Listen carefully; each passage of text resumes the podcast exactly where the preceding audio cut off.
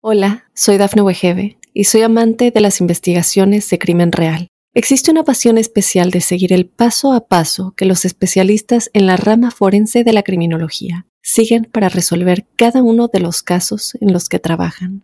Si tú, como yo, eres una de las personas que encuentran fascinante escuchar este tipo de investigaciones, te invito a escuchar el podcast Trazos Criminales con la experta en perfilación criminal, Laura Quiñones Orquiza en tu plataforma de audio favorita. Estas son las informaciones más importantes hasta el momento. Mueren 20 en Argentina por consumir cocaína adulterada. Redada de Estados Unidos en Siria mata al principal líder del Estado Islámico. Michael González era el primer reo ejecutado en Texas en el año. Sismo de 6.5 grados en Perú y en Ecuador. Mundo Now, noticias en 5 minutos. Inmigración, dinero, política, entretenimiento y todo lo que necesitas para amanecer bien informado. Hola, ¿qué tal amigos? Bienvenidos a Mundo Now. Les saluda Alfredo Suárez junto a Camila Daza y Daniela Tejeda. De inmediato comenzamos con las informaciones. Mueren 20 personas en Buenos Aires, Argentina, por el consumo de cocaína adulterada, mientras que 74 personas más se encuentran hospitalizadas, muchos en estado grave, mientras las autoridades inician una búsqueda desesperada por localizar más dosis del mismo traficante y evitar nuevas intoxicaciones. El último parte oficial del Ministerio de Salud Provincial difundido en las primeras horas del jueves detalló que entre los pacientes internados en hospitales de distintos suburbios, 18 están con asistencia respiratoria mecánica. Una fuerza militar estadounidense de élite antiterrorista mató al líder del grupo de Estado Islámico durante una redada nocturna en la providencia de Idlib, al noreste de Siria, dijo el jueves el presidente Joe Biden. La redada tuvo como objetivo a Abu Abrahim al-Hashimi al-Qurashi, quien asumió como jefe del grupo militante el 31 de octubre del 2019 pocos días después de que el líder Abu Barak el-Baghdadi muriera durante una redada estadounidense en la misma área bajo la presidencia del expresidente Donald Trump. Michael Dean González será el primer reo que recibirá este año la inyección letal para cumplir su sentencia de pena de muerte en el estado de Texas. Un juez del condado de Héctor firmó la ejecución y el Departamento de Justicia Criminal en Texas cumplirá la orden del juez el próximo 8 de marzo del 2022. El juez John Chorre de la Corte Criminal 358 en el distrito en el condado de Héctor informó al Departamento de Justicia Criminal en Texas de su decisión en una audiencia del año pasado mientras que el acusado, Michael Dean González de 48 años, escuchaba en la sala la sentencia que firmó el magistrado en Odessa, Texas. Sismo de 6.5 grados en Perú y Ecuador. De acuerdo con el Servicio Geológico de los Estados Unidos, el terremoto se ubicó al 51 kilómetros del noreste de Barranca, Perú, a una profundidad de 100.3 kilómetros. Sin embargo, el Instituto Geofísico de Ecuador estimó que el movimiento fue mayor.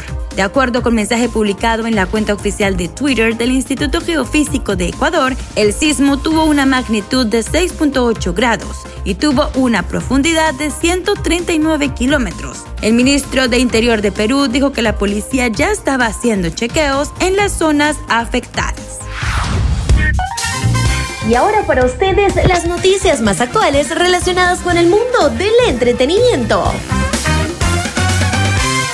La conductora de Despierta América Francisca La Chapelle está teniendo problemas para bajar de peso y ahora pudiera estar en líos para que le quede su ropa, pese a que está atravesando por su mejor momento en su vida personal con su baby Genaro y el éxito que tiene como presentadora de televisión.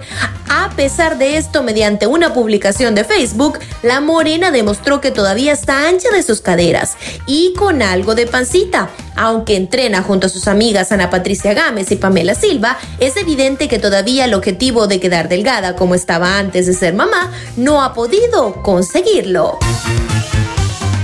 En otras noticias, Lili Estefan lanza declaraciones, cuenta un poco más sobre la ruptura entre William Levy y su ex esposa. Recordemos que la semana pasada William Levy sorprendía a muchos de sus seguidores luego de anunciar públicamente, mediante sus historias de Instagram, que su relación sentimental con quien es la madre de sus hijos había llegado a su fin, causando así una gran polémica en redes sociales.